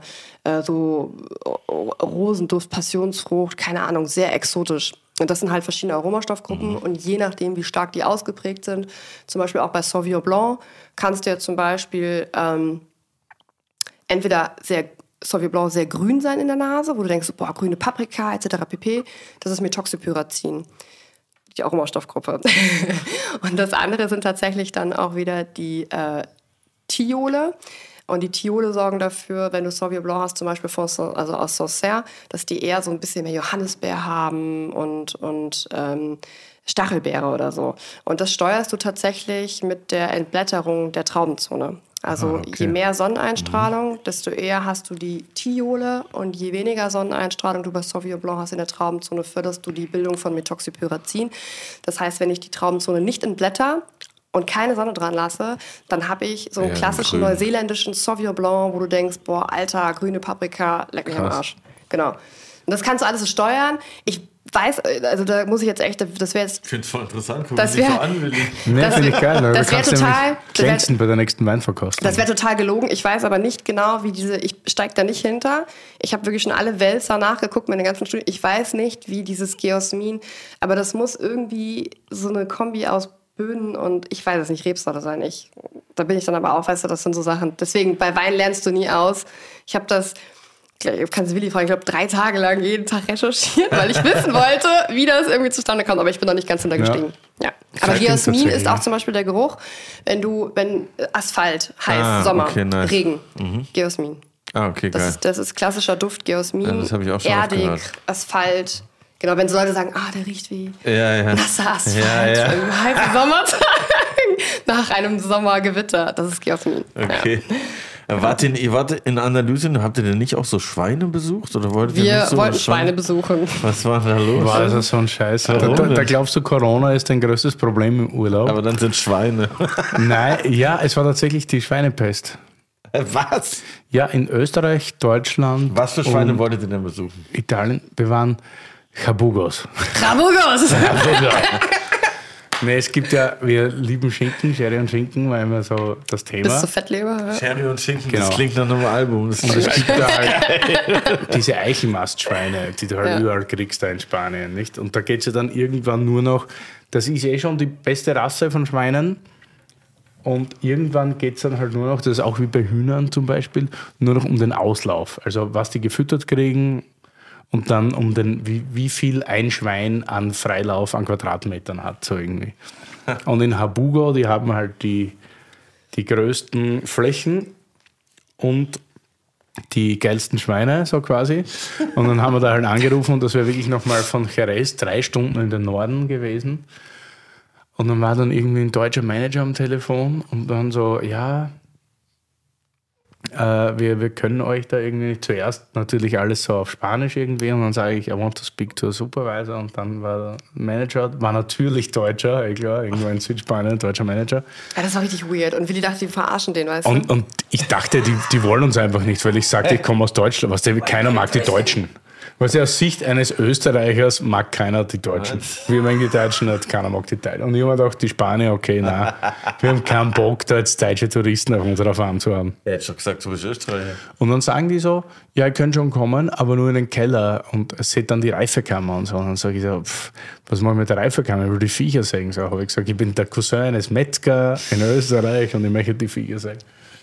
Und er so, na, das kann auf keinen Fall jetzt äh, passieren, weil wenn ich doch der Cousin eines Metzgers wäre, dann wüsste ich doch, dass in Deutschland, Österreich und in Italien die Schweinepest oder Schweinegrippe gerade äh, äh, ist und, und dass ich da eventuell komische Viren anschleppen könnte, die dann auf die Schweine übergehen. Und wir sind ja nur Träger als Mensch, also wir können nicht daran erkranken, aber wir wären Träger. genau. Und dann wären dort, also dann wäre so eine ganze Farm im Arsch quasi. Scheiße, Willi macht eine. Und dann war es nichts mit den Schweindeln. Nein, Ja, das war dann ein, Schinken gab es trotzdem. ein bestimmt, verschissener Tag. Ja, Schinken gab es trotzdem in Hülle und Fülle. ne? Das ist sehr gut. Gott sei Dank. Und was ich auch immer zugute halten muss, was man sich vielleicht auch fragt, was so passiert in einem Urlaub. Ich bin mehr am Handy meistens als Luisa. Das Ja. glaube ich. Als Influencer. Sie hat tatsächlich so eine, so eine Sperre. Irgendwann schaltet sich das Handy aus. Das haben meine Freunde noch, aber die kann man noch wegklicken. Ja, ja, die können doch so, hm, heute kein Limit. Ich wusste gar nicht, dass das gibt. Ja, weil meine Freunde fragen mich immer so, Alter, muss das anstrengend sein? Die macht aus jedem Scheiß eine Story und immer ist die auf Insta und so weiter. Ja, effizient muss man sein. Und dabei geht das alles so nebenbei. Ich merke das oft gar nicht. Und ich check dann meine Sachen und dann sagt sie zu mir beim Essen, man kann so mal endlich dein scheiß Handy wegnehmen, wir essen jetzt. Und das geht immer so. Ja. Das ist bei mir aber ähnlich leider. Aber ich versuche, ich versuche mich zu bessern. Ja, aber Willi hat auch äh, seine komische scheiß Apple Watch da. Und dann, der, der, schaltet, der schaltet seine Benachrichtigung auf Instagram auch nicht aus. Ne? Das heißt, jedes Mal vibriert sein Handy so nach dem Motto, very important person. Ja, so. Und dann denkst du immer so, Alter, mach, doch den Scheiß aus, jetzt mal ohne Flachs. Aber okay, jetzt kommen wir mal zum, jetzt kommen wir mal zum intimen Part hier. Ich setze mich jetzt hier mal in die Moderatorenposition. Wie ist das denn? Wenn ihr zusammen essen seid, ja, kann ich mir das dann vorstellen, so wie bei mir daheim die Fernbedienung, ist das, das dann bei euch die Weinkarte so, dass ihr euch so drum streitet? Wer sucht den Wein aus? Ich schenke mal noch. Also wenn wir nur eine Weinkarte haben, ist das schwierig, weil einer ist immer so ein bisschen left out und hat so ein bisschen Weinkarten-FOMO. Ähm, und das, also ich lasse dem Willi schon sehr viel Spielraum, wenn wir essen gehen, muss man dazu sagen. muss man schon sagen, An weil, Leine. weil, äh, weil tatsächlich, ähm, er ist immer, wenn wir essen gehen, gerade so in so tollen Restaurants, dann ist er immer wie so ein Vorschulkind auf Klassenfahrt. Ne? So einen Tag vorher kann nicht schlafen, rutscht dann Geil, nervös auf dem ich auch. Stuhl Ich rum. bin immer voll aufgeregt. So, und dann ist er immer voll aufgeregt und dann, bevor er sich überhaupt was zu essen ausgesucht hat, sagt er schon so, ja, also wir nehmen das als Aperitif, dann den Wein als Zwischengang sozusagen, dann machen wir weiter mit dem, den können Sie übrigens schon aufmachen, der braucht auf jeden Fall Luft und dann machen wir das und das und machen wir das und das. Und dann denkst du so, jo, Digga, cool. Deswegen, Geil. und ich sag da eigentlich nie was zu. Und dann sag ich mal, Schatzi, komm, mach du mal dein Ding. Die, die, die Lude trinkt brav mit und so, ja.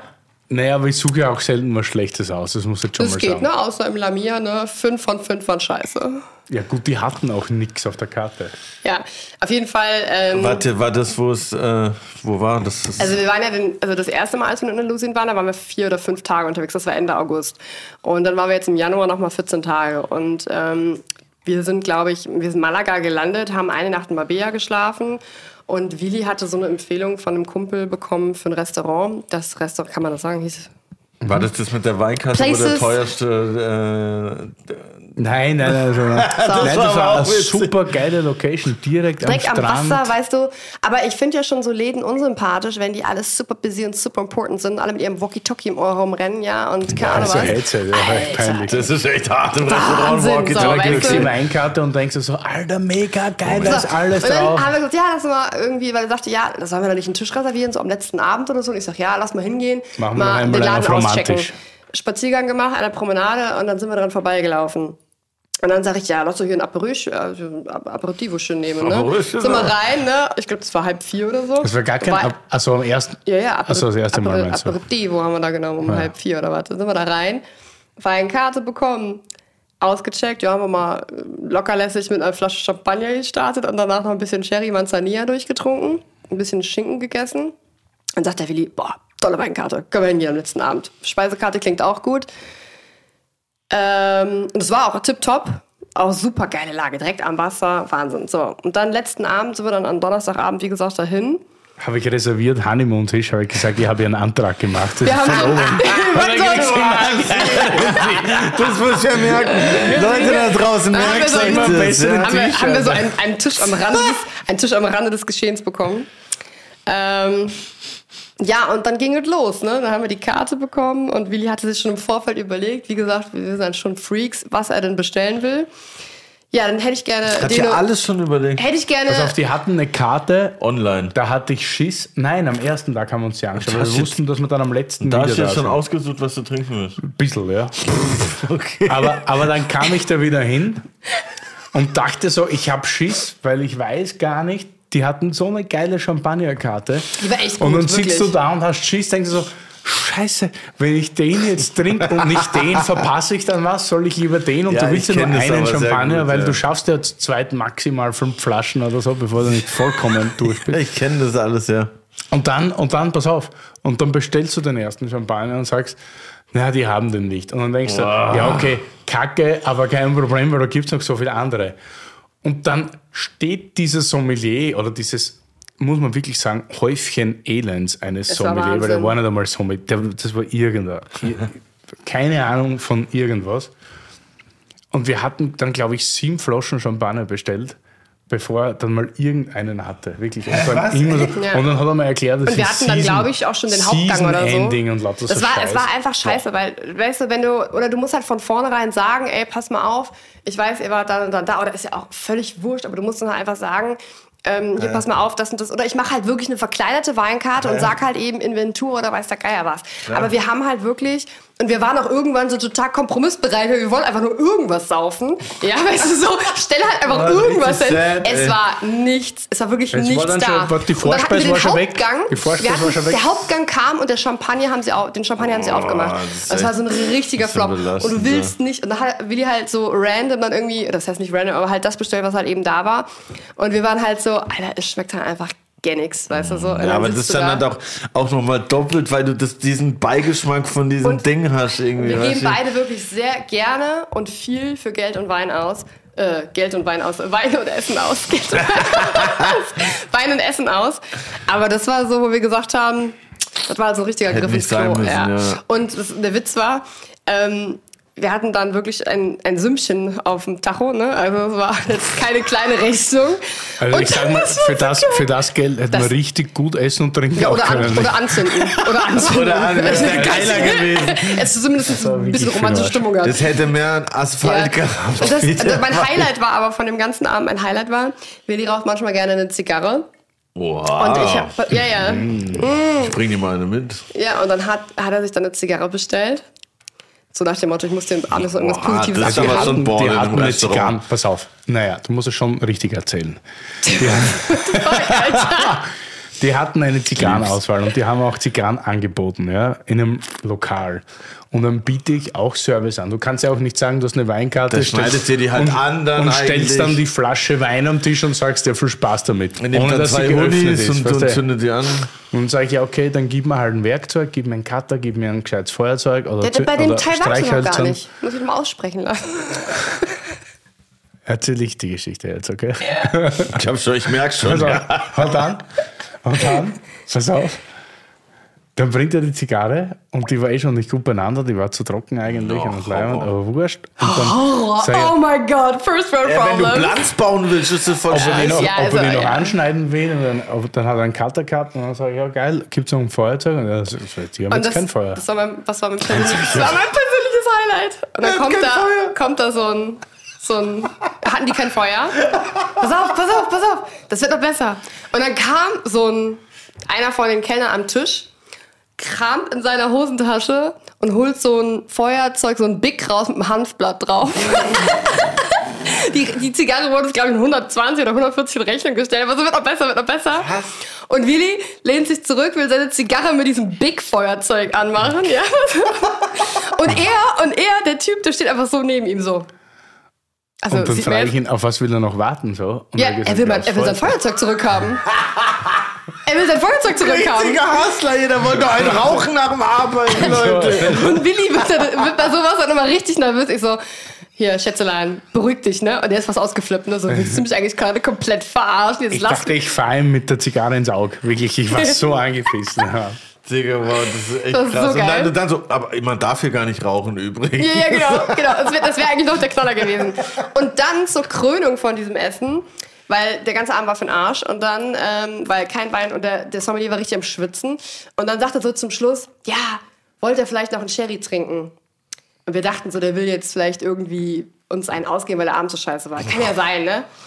Also ich bin echt kein so, ein- so ein Lux, ne? Mir ist Ja, es ja, völlig normal, egal, ne? normal. Aber ich fand es schon krass, weil ich komme selber aus der Gastronomie. Wenn der Abend so beschissen verläuft, dann tun mir diese zwei Sherrygläser. Und wir haben es auch gesagt, wir haben keine Rezension geschrieben, aber bevor das vorbei war, haben wir noch gesagt, dass das wirklich ein Scheißabend Ja, war. Wir haben Wir haben keine echt- Rezession also- geschrieben. und dann haben, und dann, also bin ich eh kein Typ für, ist mir da völlig egal. Sonst Nee, aber vor dem. Sherry haben wir ihm gesagt, dass es echt ein scheiß Abend war. Ja, so, und dann fragt er uns, er wollte noch einen Sherry und wir so, ja, cool. Und er so, ja, was willst du? Und Willi so, ja, ich nehme Amontillado. Und ich so, ja, ich hätte gerne einen Manzanier. Wir beide die Sherry bekommen, kommt die Rechnung, haben die uns dieses fucking Glas, ein 1CL oder was mit Der 25 Euro Amontillado, Rechnung da- na, Glas, 25 Euro. Obwohl er es noch so introduced hat, so, wollt ihr noch einen? ja, also, das ist genau. Und, und ich gucke auf die Rechnung, ich so, ist das denn fucking Die beiden Gläser haben Alter? zusammen 50 Euro gekostet. Das Ne? ist, Alter. das ist so ein Shot-mäßiges Ja, so ein. Shot. Also ja, das ist im Prinzip ein 1CL, das ist gar nichts. Ja, ja. Also, Das ist hart, ja. so. Boah, hart, das ist schon echt belastend. Das ist- war wirklich belastend, das war sehr traumatisch. Willi war richtig scheiße drauf danach. Und dann sind wir noch in so einen komischen Bunker gegangen. Ins Dings, ins, ah, wie heißt denn das? In so ein, ja, ein. wie so ein bekannter Schuppen. Ne? Komm, trink dann noch einen Negroni und dann gehen wir schlafen. Ja, aber das, ich kenne es auch. Ich hatte das einmal, wo ich auch richtig viel Geld ausgegeben habe beim Essen und es war halt so. Und danach dachte ich mir auch so, boah, Alter, das ist schon echt belastend. Sonst ist, sonst, also wie gesagt, ich gebe auch kein Geld für, für Wein und Essen und andere halt Sachen so, aus. ne? Aber Ja, du musst ja. halt danach einfach happy rausgehen, weil dafür machst du das ja. Genau, so, richtig. ist das auch wirklich, ich habe so selten oder wir haben so selten Zeit, wirklich auszugehen und so einen Abend zu genießen. Ich schaue da nicht auf den Preis, ganz Nee, ehrlich, bei dem, weil ich gebe für sonst auch fast nichts Geld aus, aus für Essen und Trinken.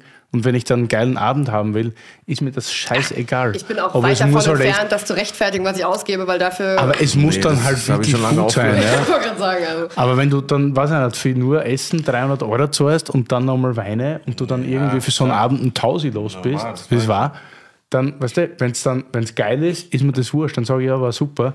Aber wenn es scheiße ist, dann denkst du so, geil, da hättest du jetzt sonst auch was machen Ja, können. und vor allem, wenn du schon mit so einer Erwartungshaltung hingehst, boah, Ja, die ja. haben eine geile Weinkarte und so, dann ist das halt nochmal doppelt so Ding, weißt du? Richtig, wenn, genau, Wenn du ja. einfach denkst, oh, ich weiß nicht, was passiert, okay, dann kannst du so, aber Aber wir widmen uns jetzt wieder den Wein. So, Jawohl. also ja, wenn ich, ja, meistens bin ich tatsächlich der dominante Typ, wenn wir in einem Lokal sitzen bei der Weinkarte. also probierst du dann auch den Wein. Dafür ist es aber so, wenn wir Wein kaufen gehen in einen Shop, der Unterschied, dass ich dann immer so schaue und ich mir denke, ja Nimm gut, die Lur in die Hand. im einen. Sechserkarton kannst du so tragen.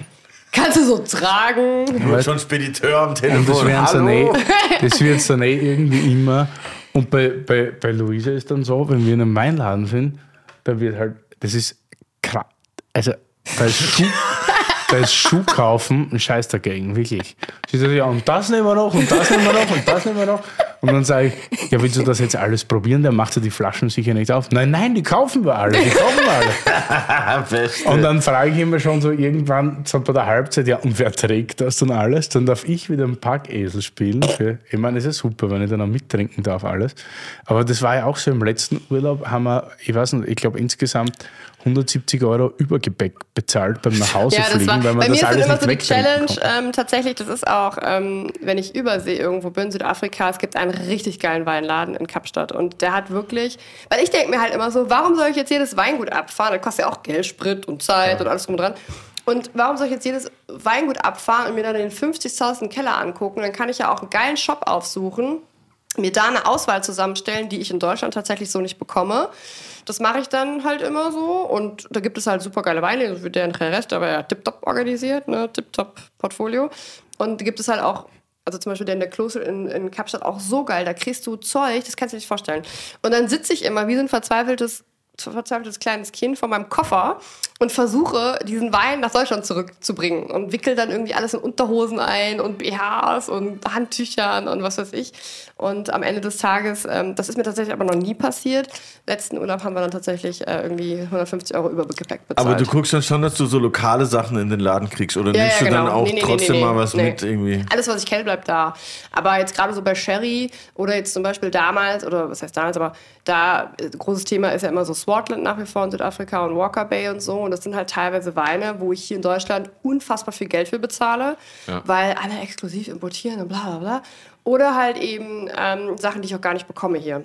Und für mich ist es dann halt total cool. Dann habe ich die Weine zu Hause, mache die auch gerne dann mal irgendwie, wenn man so ein, so ein Get-Together hat, einfach mal alle auf und mache daraus eine Probe. Und das finde ich halt sau spannend. Geil, und du ja. hast auch so ein großes Learning, ne? weil du halt. Voll. Und das macht mir halt total viel Spaß. So, das ist halt so mein Weinladending. Also, Und, und gibt es oft so Situationen, wo zum Beispiel jetzt du einen Wein aufmachst und so denkst, boah, das ist überkrass, Top 10 Wein, den ich ever getrunken habe. Und Willi sagt so, null, tr- nicht trinkbar. voll. Also ich glaube, wir haben Echt? Ja, Sau oft. Sau oft, ja.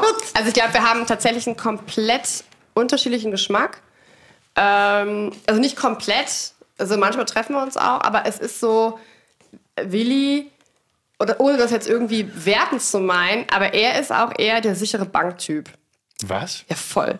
Alter, wenn wir in einem Restaurant trinkst, du, trinkst, säufst du immer das, was du kennst. Und wenn wir dann in so einem lokalen Restaurant sitzen mit Rebsorten, die ich total spannend finde und Produzenten, die Ja, kannst du ja trotzdem googeln und dann sag ich mir, lass uns das probieren. Ja, das kenne ich aber nicht. Ja, aber ich bestelle dann das große, gute Zeug. Und ich mache ja keine Experimente, wenn ich dafür zahlen muss. Ach, da bestelle ich ja nicht was, was ich nicht kenne. Ja, das hast du im Weinland aber auch, aber du bleibst ja dumm irgendwie. Na, im Lokal nicht. Nein, aber wenn du jetzt im Weinland oder sowas bist, ich meine, du musst mal was Neues probieren. Aber ihr ergänzt euch ja in dem Fall ganz gut. Er, er bringt immer die, die, Die äh, Oldschool, die die Classics. Oldschool Classics und du bringst die neue Schärfe mit rein. Aber das ist ja auch überhaupt, das ist ja nicht, aber deswegen, genau, ergänzen wir uns diesbezüglich schon, aber wir haben schon, wo, wo wir beide auf der Couch sitzen, irgendwie abends und trinken ein Gläschen Wein und er sagte, boah, voll geil, und ich sag so, Alter, dein Ernst? Und genauso andersrum halt eben auch. also, es ist schon, ja. Aber ist nicht schlimm. Aber im Grunde genommen, dann treffen wir uns. danke, das ist nicht schlimm. Puh, ich hoffe, ich habe keine Beziehungskrise mit der Nö. Frage aus. Ach, so schnell geht das nicht. Aber, aber im Grunde genommen ist es dann schon so, dass also, bei, also schon eigentlich dann doch wiederum den ähnlichen Geschmack haben. Aber am besten treffen wir uns immer beim Sherry.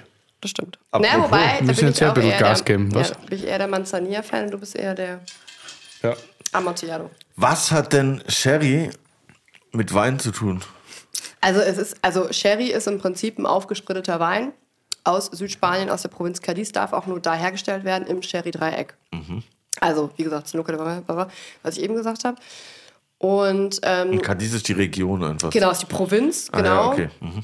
Und dieses Sherry-Dreieck ist tatsächlich Sanuca de Barameda, El Puerto de Santa Maria sind tatsächlich richtige Käfer und halt eben Jerez de la Frontera, was eigentlich so das größte Kaff ist. Ja. Wunderschön auch so. Und ähm, Sherry ist im Prinzip ein Grundwein aus drei, also kann aus drei, also aus drei Rebsorten sind zugelassen, also Palomino, Predux und halt eben äh, Moscatel, genau, Moscatel. Ähm, daraus kann Sherry hergestellt werden, aber hauptsächlich eigentlich Palomino immer für die trockenen Sherrys und Predux für die süßen. Und Muscatella eigentlich sau, sau wenig und dann auch eher im Süßweinbereich.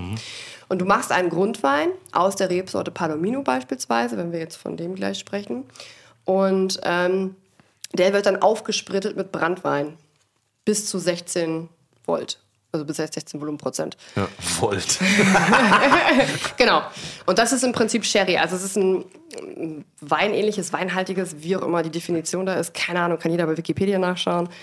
Ähm, Getränk und ähm, Da Ja. ziehst du also dein Weinwissen her. Aus Wikipedia. du kannst mich mal erstmal deine Pommes da weiter und laber mir nicht dazwischen.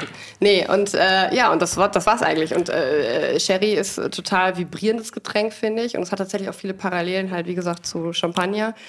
Wir haben ähm, kreidehaltige Böden, wir haben beide Produkte, oder beziehungsweise Sherry sowohl als Champagner, sind einem langen Herstellungsprozess unterzogen. Ähm, bei Sherry ist es halt, wie gesagt, das Solera-System. Auch total komplexes Thema, dafür reicht die Zeit nicht, aber man kann zumindest sagen, dass ein Solera-System ist wie so ein Dreieck, kannst du dir vorstellen, was im Keller steht. Kann unendlich hoch sein und du hast halt ähm, Fässer in jeder Reihe. Ja. Und unten, das, die unteren Fässer sind immer die ältesten und die obersten Fässer sind immer die jüngsten Weine. Und was du dann im Prinzip machst, ist, weil du ja immer einen Füllverlust auch einfach irgendwie hast, also Spund, also auffüllen, du füllst die Fässer Wie auf. beim Degustieren mäßig. Äh, ja, du füllst aber die Fässer auf, dass sie wieder voll Ach so, sind. die Fässer, ja, okay. Genau, du füllst die Fässer wieder auf und du füllst dem ältesten Fass immer was von dem jüngsten Fass rein. Mhm. Somit hast du halt, oder man möchte, also des, des gleichen Stils, damit du halt geschmackliche Unterschiede halt eben, äh, was? Nein, gehst immer von oben nach unten. Ja, aber der, der, der älteste, das älteste Fass, von oben nach unten, ja, das älteste Ja. Fass bekommt was vom jüngsten Fass. Klar. Und dann bekommt er das untere wieder eins von dem, von dem, von dem. und Das Ja, du- diese Ciaderas. Ja. Oder. Ciaderas. Ciaderas. Ja. Aber der, der ältere Wein wird immer aufgefüllt mit dem jüngsten. So. Also, das ist auf jeden Fall. Mit den Jüngeren, mit dem nächstjüngeren. Ja, manche. Ja. Ja, genau. Damit du halt einfach ähm, eine geschmackliche Konstante hast. Das ist, das ist nicht so viele geschmackliche. Also eigentlich ist es ähnlich. Ich glaube, ihr habt das Thema auch schon mal gehabt mit ähm, Solera und Champagner und so, dass du halt einfach ein, ja, so mal ein anderes ist saukomplex. Anderes Thema, aber dass du einfach äh, keine geschmacklichen, nicht so große Differenzen halt einfach Und du hast. natürlich durch die lange Reifung eine ganz andere Konzentration als bei anderen Weinen. Und mittlerweile gibt es im Sherry ja auch total andere Stile, zum Beispiel auch Amontillados, die, oder nicht Amontillados, aber hatten wir da mal einen Fino, Also du hast- der, der du- nur in einem Fass war, also der gar Genau, nicht in ja. Also es gibt auch Jahrgangssherrys, So. also- Also, es gibt da allerhand lustiges Zeugs, aber wie gesagt, dafür reicht die Genau. Zeit wirklich nicht. Nee, das ist echt Und da kompliziert. braucht man auch wirklich Leute, die sich, glaube ich, das ist ähnlich wie das Weinbaugebiet Burgund, Ja, ja, das ist so. ein Leben lang damit Man kann, glaube ich, sagen, um das einfach abzuschließen, es gibt süße äh, Sherrys und es gibt halt eben nur trockene Sherrys. Trockene Sherrys aus, aus der Rebsorte Palomino. Es gibt vier trockene Stile. Das ist einmal Fino und Manzanilla. Gleiche Stufe. Manzanilla kommt aber ausschließlich aus San Luca de Parameda. Oh ja, sehr gerne, danke. Dann haben wir ähm, den Amontillado. Dann haben wir den Palo Cortado. Und dann haben wir den Oloroso. Das sind die trockenen vier Sherrys, die es gibt. Ich finde es halt voll krass, weil ich irgendwie dieses Sherry-Thema überhaupt erst durch Willi wieder bei mir aufgekommen ist, weil ich das bei mir abgespeichert habe als mach mal einen Sherry beim Kochen äh, hier Ja, ein bisschen oder rein. süß oder- beim Fondue noch ein bisschen Sherry ja, oder hier. Sherry wird eigentlich, ja. Und Aber- hat, hat auch ein scheiß Image hier bei uns, muss Voll, man ja. sagen. Das, deshalb so als Drink an sich hatte ich das halt null auf der Karte, ehrlich gesagt. Deshalb finde ich das voll interessant. Und den Sherry haben wir einmal probiert. Ich weiß gar nicht mehr, wo haben wir den probiert eigentlich. Den haben, wir probiert? Gute Frage. Ich, In ich, Egal, ich habe das einmal probiert. Und, ich meine, hätten wir in dem ersten Urlaub oder so. und das war das war gleich so und ganz zu Beginn und das war mindblowing eigentlich. Mm, ja. Also das Also ist das jetzt ist- Bodegas Tradition, Genau. was wir trinken, der der- Amontillado 30 Years, VORS Qualität. Ja, und das ist die, die, warte mal, das ist glaube ich die, genau, die Flasche 6 von 2100. Steht sogar Wine hinten drauf. Also die Sherrys werden tatsächlich in Spanien, also 50 Prozent von der gesamten Sherry-Produktion bleibt tatsächlich auch in Spanien. Deswegen sind wir wahrscheinlich für das Thema auch gar nicht so sensibilisiert, weil es einfach im Land gesoffen wird. Ähm, und dann ist, glaube ich, der erste Exportmarkt direkt äh, UK. Aber dann auch eher für die süßen Qualitäten. Und ähm, ich glaube, ganz entscheidend zu wissen ist, dass Sherry halt eben unter einer Flor, also einer natürlichen Florschicht halt eben reift und die Florschicht schützt den Sherry vor Oxidation bei den Fino- und Manzanilla-Qualitäten. Ähm, und der Amontillado, da ist die Florschicht quasi nicht mehr ganz aktiv. Und deswegen haben wir jetzt auch hier im Glas schon eine etwas bräunlichere Färbung. Ah, okay. Ja? Ähm, und bei Oloroso und bei Palo Cortado ist gar keine Florschicht mehr vorhanden. Das heißt, der Wein ist der kompletten, dem kompletten Sauerstoffzufuhr ausgesetzt. Das heißt, wir haben eine Oxidation, deswegen sind die auch wirklich sehr, sehr dunkel. Beziehungsweise bei Oloroso ist es so, bei Amontillado, das ist wieder eigentlich so eine abgestoppte Qualität. Das kann ja immer, Palo Cortado ist immer so ein Hybrid. Also man sagt schon wirklich. Wein. Genau, Palo Cortado auch, ja. Aber da ist dann wirklich wirklich die Wein. Hefeschicht nicht mehr so ganz, schützt nicht mehr vor der Oxidation. Das Also man kann das schon unter Wein ins Regal stellen, Sherry. Versetzter Wein. Ja, genau, versetzter Wein, ja, aufgespritteter Wein. Nicht so aufgesprittet. Wird ja halt auch klassisch, sage ich jetzt mal, in, in Andalusien äh, in den klassischen Copitas serviert. Also das sind diese kleinen Sherrygläser halt, diese Copitas, was du schon mal gesehen hast. Aber eigentlich sagt jeder, okay, so ein Sherry hat das gleiche große Glas verdient wie ein, ein Burgunder oder sowas. Gerade wenn wir von den Fino- und Manzanilla-Qualitäten sprechen, das ist schon echt geil. Ich glaube, das ist halt der ideale Wein für Leute, die halt dieses salzig, karge im, im Wein suchen und vielleicht sagen, okay, ich mag gern Burgund, dann probiere ich halt eben auch mal so ein, so ein Sherry. Krass, ich hätte das halt immer, ich hätte, wenn mich einer gefragt hat, Sherry, hätte ich immer gesagt Schnaps. Hätte ich hätte, irgendwie so, also ich hätte es anders Sherry eingeordnet Brandy. als Sherry Wein jetzt. Brandy wäre Schnaps, das kennt man auch irgendwie. Nicht? Ja, wahrscheinlich mache ich das. Ja. Aber na, also immer unter, der Hauptunterschied, also in Englisch sagt man ja einfach, das ist der Überbegriff Fortified Wine, also aufgespritteter Wein. Da zählen aber auch die Ports und Madeiras dazu Okay. oder auch die tollen Weine aus Südfrankreich. Äh, allerdings ist halt immer, wie du das wirklich streng auseinanderhältst, ist, dass eigentlich Sherry von der Qualität, die wir jetzt sprechen, immer fertig vergoren ist und dann gesprittet wird und Portwein immer im gärenden, Genau. die Gärung abgestoppt wird. Ja. Deshalb ist Port auch immer oder meistens süß und Sherry Trocken. immer oder meistens trocken. Außer diese Pedro Ja, da. Aber ganz im Ernst, Alter, wir waren in einem Restaurant in Jerez. Das hieß Carbona oder so? La Carbona. La Carbona in ähm, Jerez de la Frontera. Und die haben sich wirklich gänzlich spezialisiert auf die Speisebegleitung mit Sherrys. Und das war komplett krank. Also das war für mich ein richtig schönes Erlebnis und auch ein ganz, ganz tolles Learning, was Sherry in der Speisebegleitung angeht. Ja, es ist auf jeden Fall interessant, dass es offensichtlich so ein spanisches Ding ist und dass so wenig davon nach, also vergleichsweise wenig davon nach außen dringt und da so viel innerhalb des Landes passiert, dass man gar nicht mitkriegt, wenn man hier in Deutschland chillt. Voll. Gut, Ja. dass du heute hier bist. Cheers.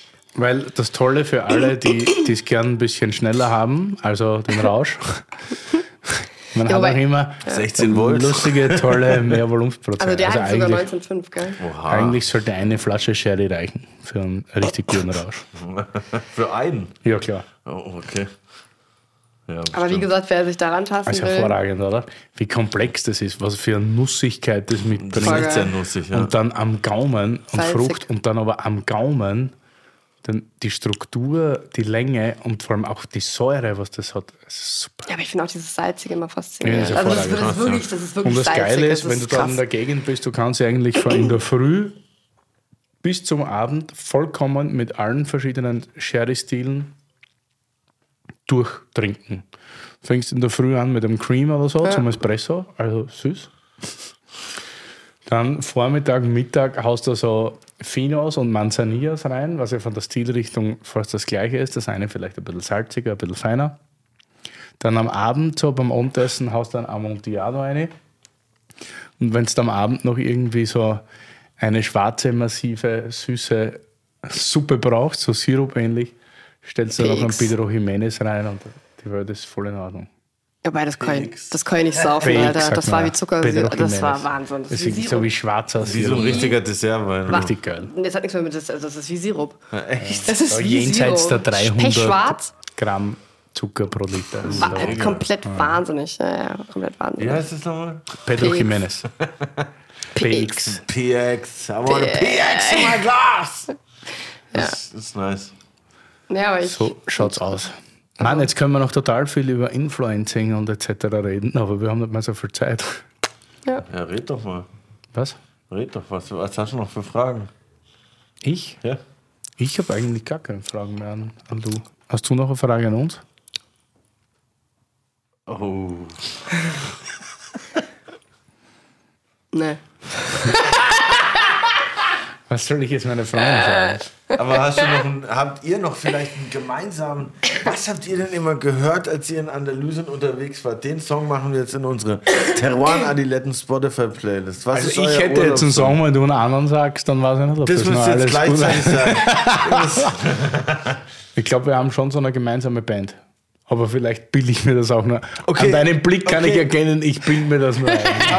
Ihr habt ihr gemeinsame Band? Ja, wir haben eine gemeinsame Band. Dann will ich die gerne hören auf 3, 2, 1. Fleetwood Mac. Oh ja, stimmt. Jetzt, wo du sagst. Oh ja. Ja, aber alles eigentlich davon. ja. Mach einmal dein Album rein, Copy-Paste. Das Rumors, Rumors Album, da ist jede Nummer gut. Ja, das Ich stimmt. suche mir eine aus. Passt, Curly. Fleetwood Mac, aber du die der, Spotify Teruan Adiletten Love Playlist. Curator. Und alle da draußen könnt jetzt klick dieser Playlist folgen. Da gibt es einige Ausrutscher, aber auch einige Volltreffer, würde ich sagen. Aber auf der Playlist habe ich immer noch keinen Song. ja, dann machen wir dann. Okay, dann kannst du jetzt auch noch einen reinmachen. Komm, ich bin heute großzügig. Mi, mi, mi. Na, nein, ich würde es gar nicht. Okay, dann machen wir Ich den bei der dazu nächsten bereit Folge. fühlen. Ich fühle mich dann bereit. Der Willi muss noch einen aussuchen. Oh, ich habe jetzt Bock auf eine Schinkenplatte irgendwie. Schinkenplatte incoming. Room Service! nee, vielen Dank, dass du da warst. Danke euch. Es war sehr interessant. Und es Hochinteressant. hat auf jeden Fall sehr geknistert. Leute, wenn ihr die Folge abspielt, passt Knister, auf. knister. Und, aber wir brauchen noch einen Ort, wo wir jetzt essen hingehen. Ja, wie hieß das Restaurant da am Wasser? Hä, welches, welches? Ach, dieses. Ach so. Welches? Dieses ähm, ist ein bisschen. Ähm, ähm, mi, mi, mi, Marella? Ma, ma, wie hieß der Laden? La Mia. La Mia. Na, da gehen wir nicht hin. ist eine, auf jeden Fall nicht, kommt mir auf die Nicht-To-Do-Liste. Wir haben, die, wir haben die erste, das erste Restaurant auf der Whitelist. Auf der Right-List, ja. Nee, ist ja echt scheiße. Nee, wir suchen uns natürlich was aus, was geil ist. Leider. Ich glaube, das kann, wenn die Weinkarte voll ist und so, kann das vielleicht auch Nee, gut aber das, Nein, Essen, das die- Essen war auch nein. Nein, aber was man sagen kann, wo jeder eigentlich hin muss, wenn er mal in Jerez de la Frontera ist, ist wirklich das La Carbona. Das La, ja, La Carbona. Das ist also, echt das ist ja, alter also, Schwede. da muss man wirklich sagen, Sherry ist so eine fucking komplexe Thematik und das ist, kann man gar nicht so anreißen in so einem, so einem Gespräch hier. Aber wenn man mal da ist, viele Follower haben auch gefragt, wo das war, wenn man wirklich mal in Jerez ist, unbedingt machen, wenn man was über Sherry lernen will. La. Carbona, ja. La Und alles essen. Und alles, das, Ich habe auch Kalbskopf gegessen, Tipptopp, Kalbskopf Alter. mit Kalbs- einem Manzanilla. Ich dachte, ich muss sterben, so gut war das. Ja, das, war, das Essen war wirklich tippitoppi. Zum Auch das, lebst du noch. hier das äh, Tomaten-Tatar, das war auch Wahnsinn. Ja. Ja. Okay, La Carbona in Jerez. Soll man mal sagen, La De la- Carbona. Du kannst natürlich auch sagen, Jerez, La Carbona, La na, na, du, musst, du musst natürlich als, als Gangster musst du sagen, Jerez de la Frontera. Okay, ich, ich werde es mir tätowieren. Cheers.